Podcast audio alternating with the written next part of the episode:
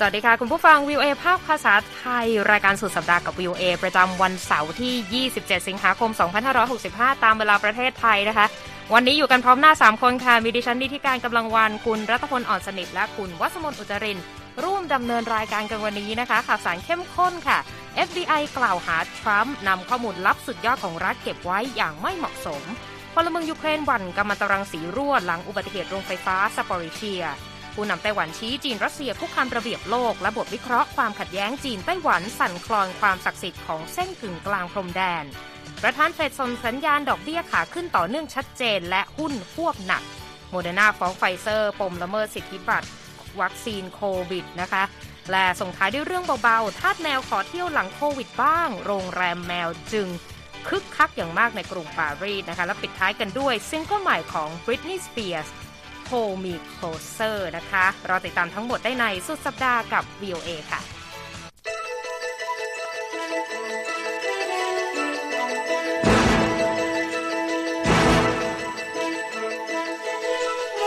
ค่ะเริ่มต้นวันนี้ที่เป็นทาสหัวใหญ่ในสื่อสหรัฐตอนนี้ก็คงหนีไม่พ้นประเด็นการเปิดเผยเอกสาร หมายเข้าตรวจสอบบ้านของอดีตประธานาธิบดีทรัมป์ใช่ไหมคะวันนี้มีความคืบหน้ายังไงบ้างคะคุณรัตพลครับเป็นความคืบหน้าที่อธิบายว่ามีรายละเอียดมากขึ้น มีความชัดเจนถึงจุดยืนของรัฐมากขึ้นเนยนะครับค่ะที่มาก็คือมาจากเอกสารของ FBI ที่ยื่นต่อศาลนะฮะขอให้ศาลเนี่ยออกหมายคนได้ นั่นก็คือตัวเอกสารเนี้ยเป็นข่าววันนี้นะ เดี๋ยวผมจะมาเล่าให้ฟังนะครับค่ะเอกสารนี้ของ FBI ถูกเปิดเผยออกมาในวันศุกร์นะฮะเป็นเอกสารความยาวถึง 32 หน้านะฮะ บอกครับว่า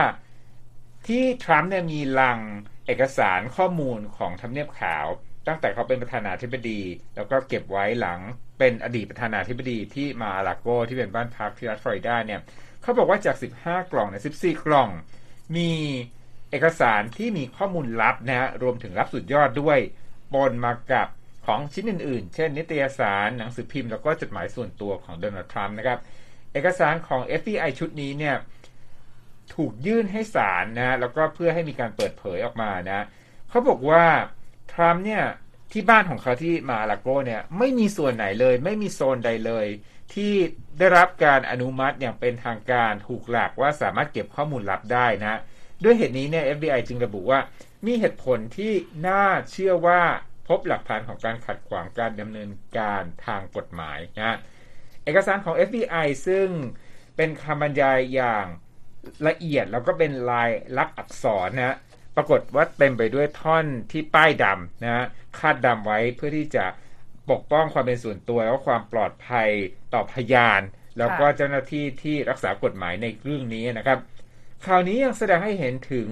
ระดับความกังวลของรัฐต่อกรณีดังกล่าว ของการเก็บเอกสารลับอย่างไม่เป็นตามกฎหมายด้วยนะครับ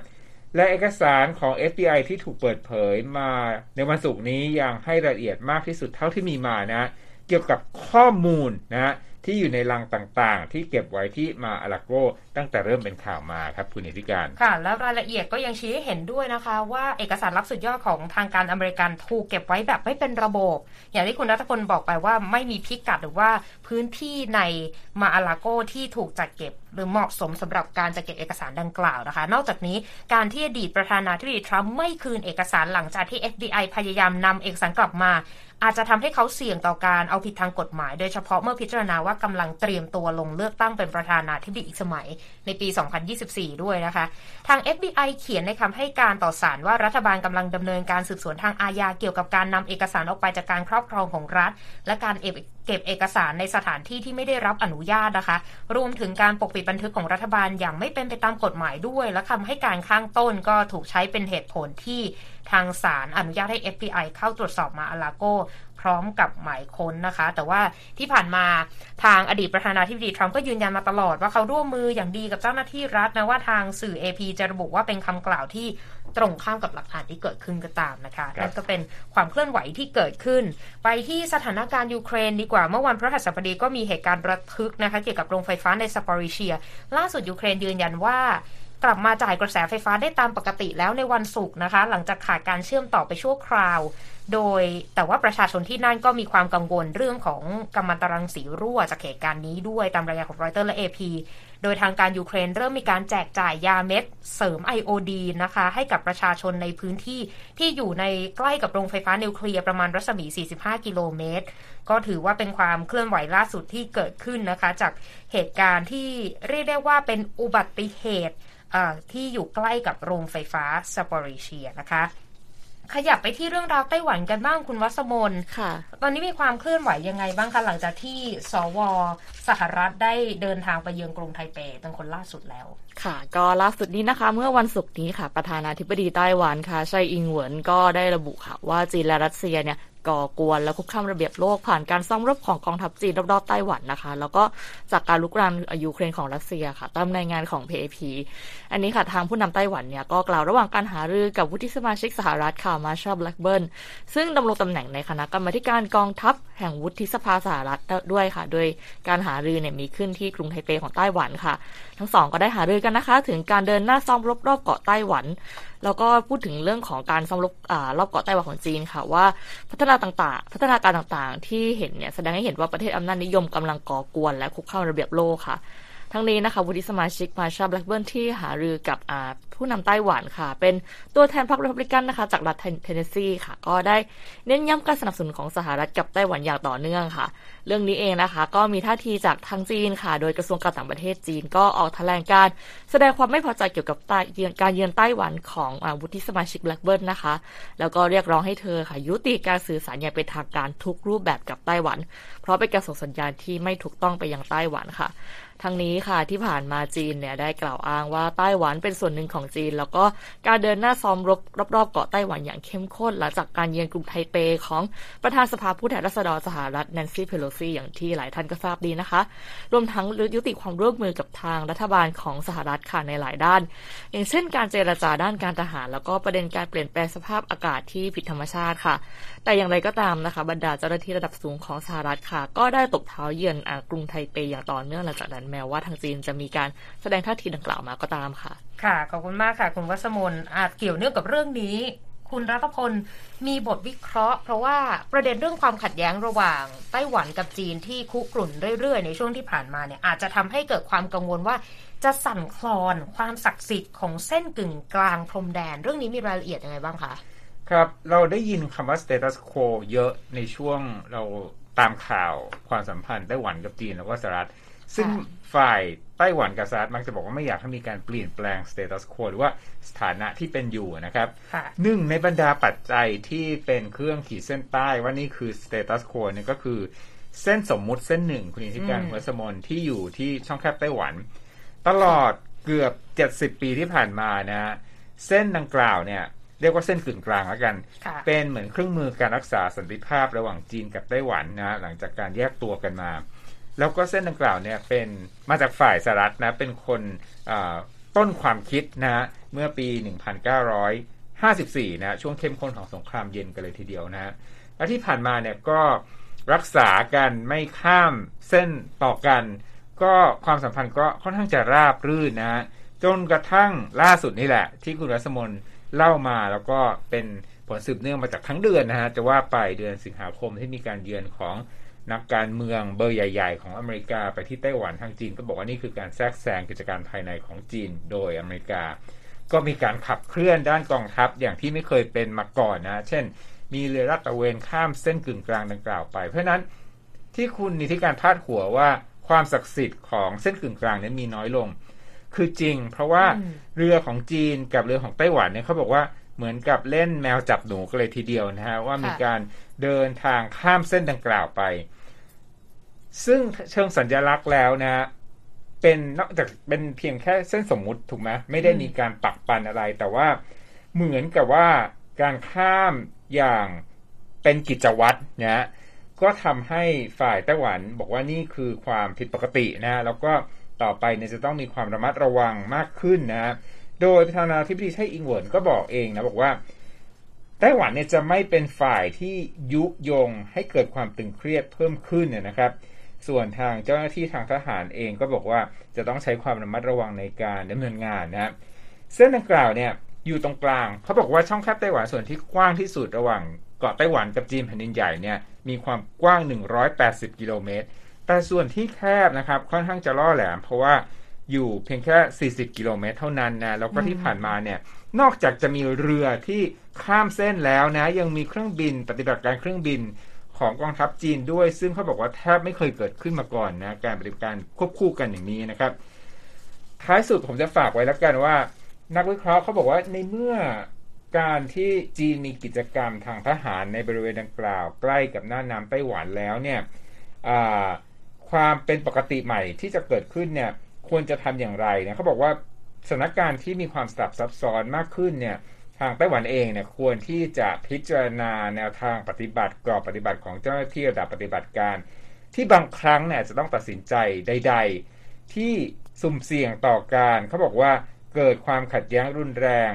แบบที่ไม่ได้ตั้งใจหรือว่า accidental conflict เนี่ยเขาบอกว่าการรีวิวกรอบปฏิบัติของเจ้าหน้าที่เชิงปฏิบัติงานเนี่ยเขาบอกจะช่วยเซฟคนเหล่านี้ทางกฎหมายหากว่ามี เหตุการณ์ที่ไม่อยากจะเกิดขึ้น แต่ว่าก็เกิดขึ้นเพราะการตัดสินใจในภาวะที่ซับซ้อนอย่างยิ่งครับ ก็ถือว่าเป็นบทวิเคราะห์ที่พูดถึงแนวคำแนะนำแล้วก็คำเตือนถึงสิ่งที่อาจจะเกิดขึ้นได้หากความปกติใหม่เหล่านี้ดำเนินต่อไปนะคะ ขอบคุณมากค่ะคุณรัตพล สั้นๆที่ญี่ปุ่นนะคะ เตรียมทุ่มงบราว 65 ล้านบาทนะคะ ในการ จัดพิธีศพนายกรัฐมนตรีชินโซอาเบะที่ถูกลอบยิงเสียชีวิตนะคะ ท่ามกลางกระแสต่อต้านจากประชาสังคม ซึ่งตอนนี้ก็บอกว่าความเห็นชาวญี่ปุ่นประมาณ 53%ของผู้ตอบแบบสอบถามเนี่ยมีการต่อต้านพิธีศพของรัฐนะคะ แต่ว่างานนี้ก็จะเกิดขึ้นในวันที่ 27 กันยายนที่กรุงโตเกียว แล้วก็คาดว่าผู้นำโลกทั้งอดีตและปัจจุบันก็จะเข้าร่วมด้วยนะคะ คุณกำลังรับฟังสุดสัปดาห์กับวิวเอค่ะ ช่วงหน้ายังมีข่าวสารด้านธุรกิจรออยู่ค่ะ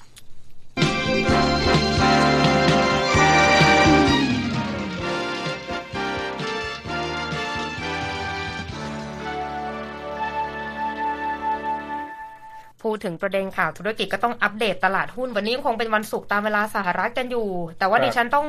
ดูถึงสองรอบเลย เพราะว่าแดงทั้งกระดานอีกแล้วคุณรัตพลดาวโจนส์ปิดลบ 1,000 กับอีก 8 จุดที่ 32,283 จุด NASDAQ ปิดลบ 498 จุดที่ 12,142 จุด S&P ปิดลบ 141 จุดที่ 4,058 จุด ราคาทองคำปิดลบ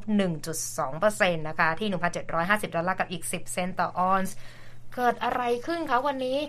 แรงเทขายที่มาครั้งนี้ที่คุณนิธิกาญจน์บอกดาวโจนส์ตกเกิน 1,000 จุดนี่คือเยอะมากนะครับ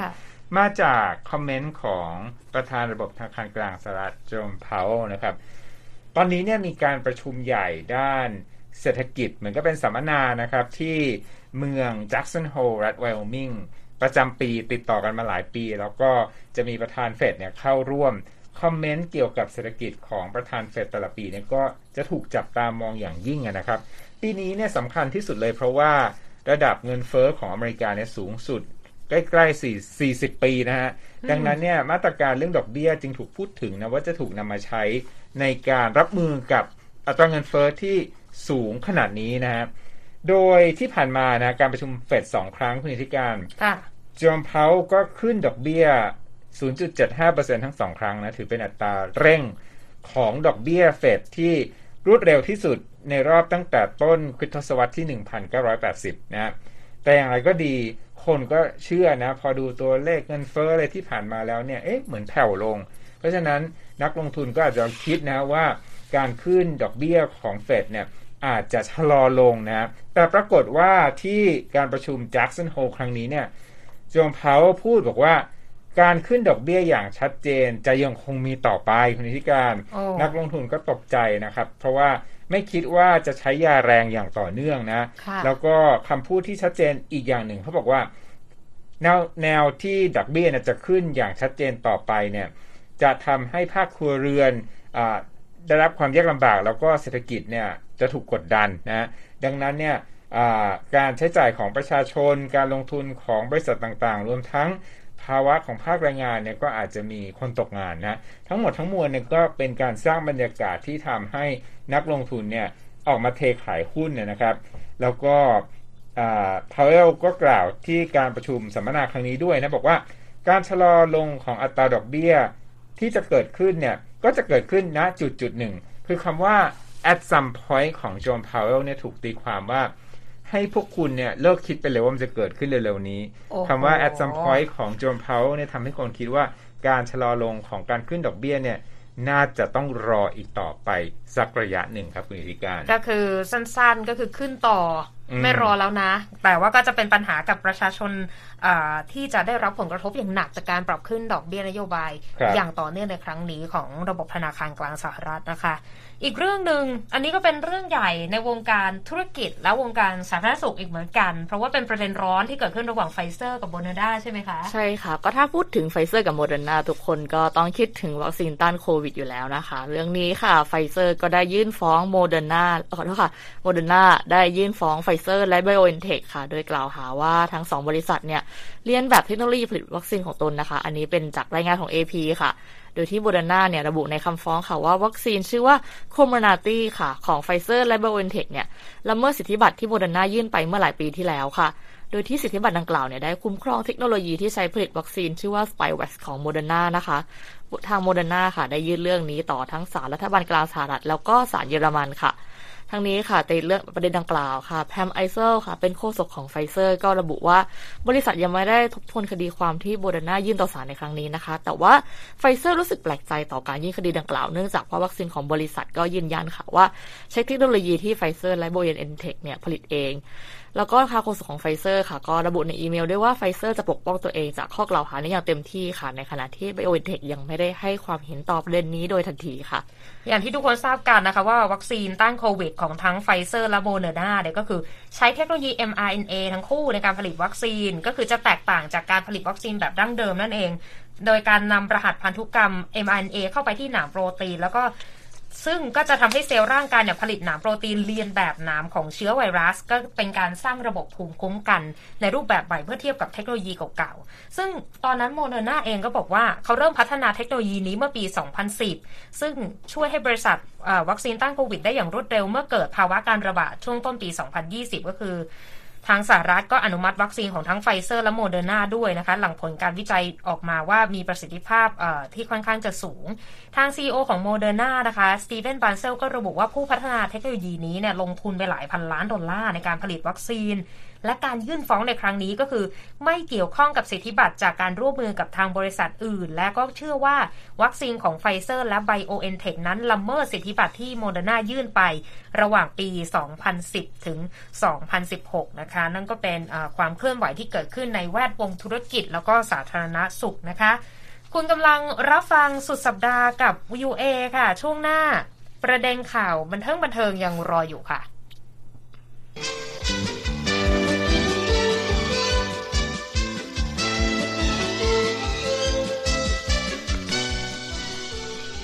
ค่ะ มาที่ประเด็นบันเทิง แต่ว่าต้องมาที่บันเทิงเริงใจ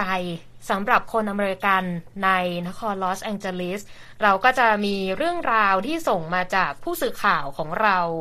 ใน LA คุณสุภกิจพัทรธรีนานนท์อยู่บ่อยๆ ก็จะมีการส่งข่าวมาแล้วว่าเรามีกิจกรรมที่ comeback มาแล้วจากช่วงการระบาดของโควิด ไม่ว่าจะเป็นปีใหม่สงกรานต์ล่าสุดนี้เหมือนจะมีกิจกรรมไทยนิวเยียซึ่งคุณวัสมนเนี่ยก็บอกว่าอยากไปมาก ครั้งนี้กลับมาจัดเป็นครั้งแรกในรอบ 2 ปี ที่นครลอสแองเจลิสแล้วใช่ไหมคะ คุณรัตพลครับถ้าจะจำไม่ได้นะว่าเราเนี่ยไปสงกรานต์กันที่อเมริกาครั้งสุดท้ายเมื่อไหร่แบบ in person นะฮะอืมอันเนี้ยเนี่ยเป็นการกลับมาซึ่งหลายคนเอ๊ะทำไมพูดสงกรานต์เดือนสิงหานะนั่นคืสิอเขาเลื่อนนะเขาเลื่อนมาจากอ่าช่วงปกติของเราทราบกันดีแหละคือเมษายน ก็เนื่องจากการระบาดของโควิดสินะ แล้วก็ไหนๆเลื่อนมา 2 ปีแล้วให้ safe safe ๆไปเลยนะค่ะสิงหาคมไปเลยนะผู้สื่อข่าวก็รายงานนะครับว่าอ่างานเขาเรียก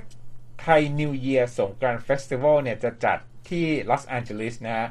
ที่ชุมชนชาวไทยร่วมกันจัด อันนี้ติดต่อกันมาตั้งแต่ปีคศ2000 พศ 2547นะฮะแล้วก็จะกลับเวียนมาจัดอีกครั้งหนึ่ง เขาบอกครั้งนี้เนี่ยเลื่อนมาจากเดือนเมษายนของทุกปี จะตรงกับวันที่ 28 สิงหาคม หรือว่าสุดสัปดาห์นี้นะครับ จะถือเป็นครั้งที่ 15 แล้วเลยนะครับ ผู้ที่เกี่ยวข้องกับการจัดงานไทยนิวเยียร์นะคุณตันพัฒนะนะบอกว่าการจัดงานครั้งนี้เนี่ยจะเป็นการเผยแพร่วัฒนธรรมไทยหลายรูปแบบผ่านกิจกรรม ทั้งทางศาสนา แล้วก็มีการขบวนพาเหรดเชิงวัฒนธรรมด้วยคุณนิติการค่ะบอกว่าเป็นไฮไลท์ของงาน ขณะที่กำหนดการในช่วงบ่ายของวันเนี่ยจะมีการโชว์นะ มีทั้งชกมวยไทย นวดแผนไทย ทำโชว์อาหารไทยบนเวทีนะแล้วก็มีร้านอาหารไทยร่วมด้วยถึง 6 คนนะที่จะส่งเชฟมาออกจัดบูธต่างๆโอ้โหเยอะแยะเต็มไปหมดนะฮะแล้วก็องค์กรที่ไม่แสวงหาผลกำไรก็เข้าร่วมด้วยนะมีการประกวด Miss Thai New Year นะโดยจะมีนักการเมืองท้องถิ่นมาร่วมงานเป็นจำนวนมาก ซึ่งงานนี้ถือเป็นโอกาสดีนะครับของประเทศไทยที่จะเผยแพร่วัฒนธรรมในอเมริกา แล้วก็ ที่ผ่านมาเนี่ยผมเห็นเป็นกระแสที่ชัดเจนมากขึ้นเรื่อยๆ ที่นักการเมืองอเมริกันเนี่ยเห็นความสำคัญของ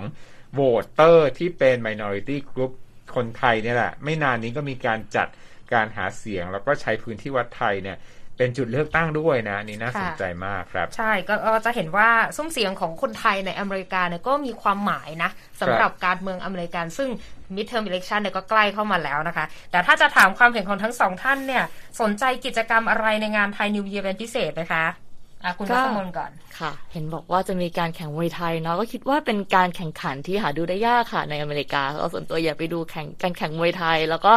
ไม่แน่ใจว่ามีการประกวดเทพีสงกรานต์หรือเปล่า ถ้าจำไม่ผิดนะ คือคุณนิโคลีนที่ได้รอง Miss Thailand Universe อันดับหนึ่งเนี่ยก็เรียกได้ว่าคืออคุณนิโคลีนเนี่ยเป็นคนไทยที่เกิดในอเมริกา ก็เหมือนกับว่าคุณนิโคลีนเนี่ยก็คือแจ้งเกิดมาจากเวทีการประกวดท้องถิ่นในลอสแองเจลิสประมาณนี้ ก็อยากจะไปดูว่าเวทีที่คุณนิโคลีนแจ้งเกิดเนี่ยเป็นยังไงค่ะ แล้วก็แน่นอนว่าต้องไปกินอาหารไทยอยู่แล้ว ดิฉันนี่สนใจนวดแผนไทยเลยรู้สึกว่าภาวะเหมือนกันคอบ่าไหลเนี่ยเริ่มจะมาแล้วนะคิดเหมือนกันคิดถึงการนวดแผนไทย แล้วก็คิดว่างานนี้คงจะได้คนมือดีนะมามาแสดงเราก็อยากเรียนรู้ด้วยทักษะเหล่านี้ครับ ใช่ ก็ถือว่าเป็นกิจกรรมที่น่าสนใจนะคะ แล้วก็ VOA ไทยก็จะมีรายงานในรูปแบบของวิดีโอกลับมาอีกครั้งหนึ่งหลังจากงานที่จะจัดขึ้นในวันอาทิตย์ตามเวลาสหรัฐนะคะเอาละค่ะขยับไปที่ ฝรั่งเศสกันบ้างดีกว่า เรื่องนี้นี่ต้องยกพื้นที่ให้กับคุณวัสมนเลย เพราะว่าก็เป็นทาสแมวเหมือนกัน แต่ว่าตอนนี้เนี่ยทาสแมวถึงขนาดว่าต้องขออนุญาตเจ้านายในการออกไปเที่ยวช่วงโควิดบ้างใช่ไหมคะ ช่วงโควิดนะคะสองปีที่ผ่านมาหลายท่านก็คืออยู่ที่บ้านกันเป็นส่วนใหญ่ช่วงนั้นเนี่ยก็คือเรียกได้ว่าทัดแมวทั้งหลายก็สุขพุงเจ้านายค่ะ เป็นการเยียวยาจิตใจ ในช่วงที่ต้องอยู่แต่กับบ้าน แต่ว่าช่วงนี้นะคะ ก็มาตรการการควบคุมโควิด ของหลาย ๆ สถานที่หลายประเทศเนี่ยก็ผ่อนคลายลงมากค่ะ ก็ถึงเวลาที่ทางทัดแมวค่ะ จะต้องขอนายท่านไปเที่ยวบ้าง แต่ว่าจะให้นายท่านอยู่บ้านตัวเดียวเนี่ยก็ยังไงอยู่นะคะ ก็เลยตอนนี้ค่ะธุรกิจโรงแรมแมวในกรุงปารีสประเทศฝรั่งเศสเนี่ยเรียกได้ว่าเฟื่องฟูขึ้นมากเลย เพราะว่าอย่างที่บอกว่าอาทาสแมวนะคะ ก็ขอในท่านบอกว่าขออนุญาตไปเที่ยวหน่อยนะคะอยากยกตัวอย่างที่โรงแรมแมวหนึ่งถอนที่ฝรั่งเศสค่ะแขกจะต้องจองห้องล่วงหน้านานเลย เนื่องจากว่าห้องพักแมวที่มีทั้ง 24 ห้องเนี่ยนะคะ ถูกจองเต็มหมดแล้วตั้งแต่เดือนนี้ ไปจนถึงสิ้นเดือนกุมภาพันธ์ปีหน้าเลยค่ะ ถึงอ่าแต่ก็ แม้ว่าทางโรงแรมเนี่ยจะอนุญาตให้แมวที่เขารู้จักกันอยู่แล้วเนี่ยสามารถอยู่ในห้องเดียวกันได้ก็ตาม แต่ถึงอย่างนั้นเนี่ยนะคะ ห้องก็ถือว่าเรียกว่าเต็มแน่นเอียดเลยค่ะ อันนี้มาจากรายงานของรอยเตอร์นะคะทางรอยเตอร์ค่ะ ก็ได้สัมภาษณ์กับเจ้าของแมวรายหนึ่งค่ะชื่อคุณแอนแมรี่กราตาลูฟค่ะ ก็ระบุว่าเธอต้องใช้บริการโรงแรมแมวค่ะ เพื่อให้มั่นใจว่าแมวของเธอเนี่ยจะได้รับยาตามกำหนด ขณะที่เธอไปท่องเที่ยวนะคะ โรงแรมแมวนี้นะคะ ก็ไม่ใช่แค่เป็นที่ที่ให้อ่าแมวเขามานะอ่ามาพักแล้วก็ให้ทานข้าวแค่นั้นนะก็มีเหมือนเป็นโรงแรมของคนเลย มีสิ่งอำนวย อำนวยความสะดวก มีเบาะรองนอน มีคอนโดแมว มีที่นั่งชมริมวิวหน้าต่าง ถ้าเกิดว่าท่านผู้ฟังนะคะ ได้เข้าไปดูในเว็บไซต์ของ VOA ไทย แล้วก็ไปดูข่าวนี้เนี่ย ก็จะเห็นว่าเราก็จะลงรูปภาพของเรียกว่าเป็นแคททรี เป็นกิ่งต้นไม้ที่อยู่ตรงกลางโรงแรม เพื่อให้นายท่านเนี่ยขึ้นไปปีนไปได้ตามอัธยาศัย นอกจากนี้นะคะ ก็มีบริการคล้ายกับโรงแรมของคนเลย มีบริการนวดแมวแปรงขนแมว แล้วก็มีบริการไปรับแมวมาจากบ้านค่ะ ทางพนักงานโรงแรมนะคะ ก็จะส่งภาพแล้วก็ข้อความของแมวให้เจ้าของสัปดาห์ละสองครั้งค่ะ เกี่ยวกับเรื่องของอาหารการกิน แล้วก็ความเป็นอยู่ของนายท่านค่ะ โอ้โห เป็นเป็นภารกิจที่เรียกว่าอะไรเป็นบริการที่ต้องปรนิบัติพัดวีเจ้านายของเราเป็นอย่างยิ่งนะคะ ก็ขอบคุณหนึ่งในทาสแมวนะคะ ที่นำมาเสนอให้เราเห็นภาพเลยนะว่า เขาต้องสบายมากจริง ๆ เลยนะพูดแล้วก็อิจฉานะคะเอาล่ะมาส่งท้ายวันนี้เป็นเรื่องราวบันเทิงบันเทิงจริง ๆ นะคะ การกลับมาของบริตนีย์สเปียร์ในรอบ 6 ปี ซิงเกิลใหม่ออกมาแล้วนะ Hold Me Closer แล้วไม่ได้มาคนเดียว เป็นการ collab เป็นการร่วมงานกันกับเอลตันจอห์นนะ เป็นผลงานซิงเกิลแรกของเธอในรอบ 6 ปี แล้วก็หลังจากที่เธอเป็นอิสรภาพจากคุณพ่อที่เป็นผู้พิทักษ์ทรัพย์สินกับชีวิตของเธอ ตามรายงานของรอยเตอร์เนี่ยบอกว่าบริตนีย์สเปียร์เนี่ยก็ มีการทวีตข้อความในสัปดาห์นี้ บอกว่าเพลงแรกของฉันในรอบ 6 ปีเลยนะ มันเป็นอะไรที่เจ๋งมากเลยที่ฉันได้ร้องเพลงกับบุคคลที่คลาสสิกแห่งยุคนะคะ ก็รู้สึกว่าท่วมท้นตื้นตันมากเป็นอะไรที่ยิ่งใหญ่มากสำหรับเธอนะคะ โดยศิลปินสาวชาวอเมริกันวัย 40 ปีนี้นะคะ เจ้าของเพลงฮิตกับ Toxic Womanizer นะคะ ที่ก่อนเข้ารายการก็ร้อง Lucky กันไปหนึ่งรอบเต็มๆแล้วนะคะ ซิงเกิลใหม่เนี่ย Hold Me Closer ก็คือเป็นแนวแบบ เราก็ฟังกันแล้วนะทั้งสามคนก็เป็นแนวรีเมคแนว club dance ซึ่งนำบางท่อนบางตอนของบทเพลงของเอลตันจอห์นเมื่อปี 1971 Tiny Dancer นะคะมารีเมคใหม่แล้วก็ทำให้รู้สึกมีความเป็นsummer มากขึ้นนะคะ บรรดาแฟนๆ ก็คือดีอกดีใจกันมากนะ กับซิงเกิลใหม่ของเธอ แล้วก็ติดแฮชแท็ก Welcome back Britney นะคะ ติดเทรนด์ทวิตเตอร์กันไป และในไม่กี่ชั่วโมงหลังจากซิงเกิลนี้ออกมานะ บทเพลง Hold Me Closer ติด top อันดับหนึ่งใน iTunes Chart ของทั้งสหรัฐและอังกฤษด้วย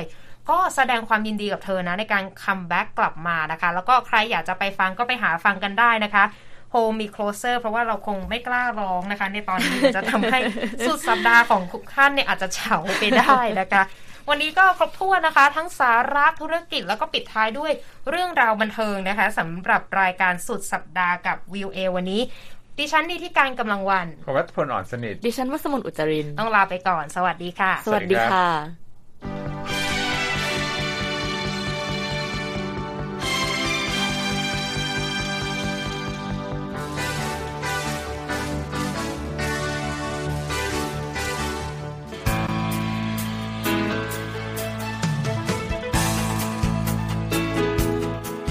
ครับ และที่จบไปก็คือรายการจาก Voice of อเมริกาภาคภาษาไทย หากคุณผู้ฟังต้องการฟังรายการในวันนี้อีกครั้ง สามารถเข้าไปได้ที่เว็บไซต์ voa thai com และคลิกที่โปรแกรมของเราครับ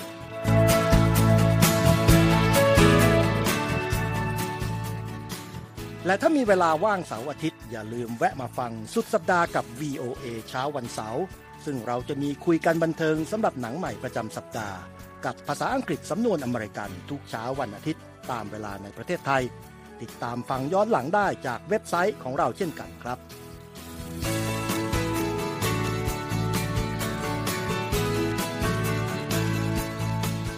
และสำหรับคุณผู้ฟังที่ชอบเรียนรู้ภาษาอังกฤษ ตอนนี้เรามีคอลัมน์พิเศษ Let's Learn English ซึ่งเปิดโอกาสการเรียนรู้และฝึกทักษะภาษาอังกฤษ ในรูปแบบที่ถูกออกแบบโดยผู้เชี่ยวชาญตามมาตรฐานการศึกษาของอเมริกา เพื่อให้เนื้อหาเหมาะสมสำหรับผู้เริ่มเรียนภาษาอังกฤษ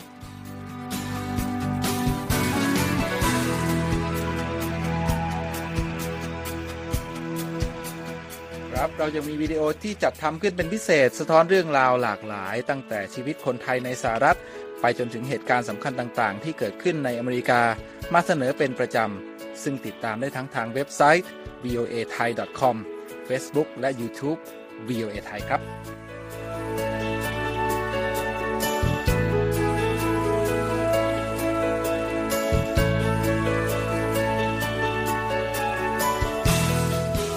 ไม่ใช่แค่นั้นนะคะ เรายังมี Facebook Live ให้ชมการออกอากาศสดจากกรุงวอชิงตัน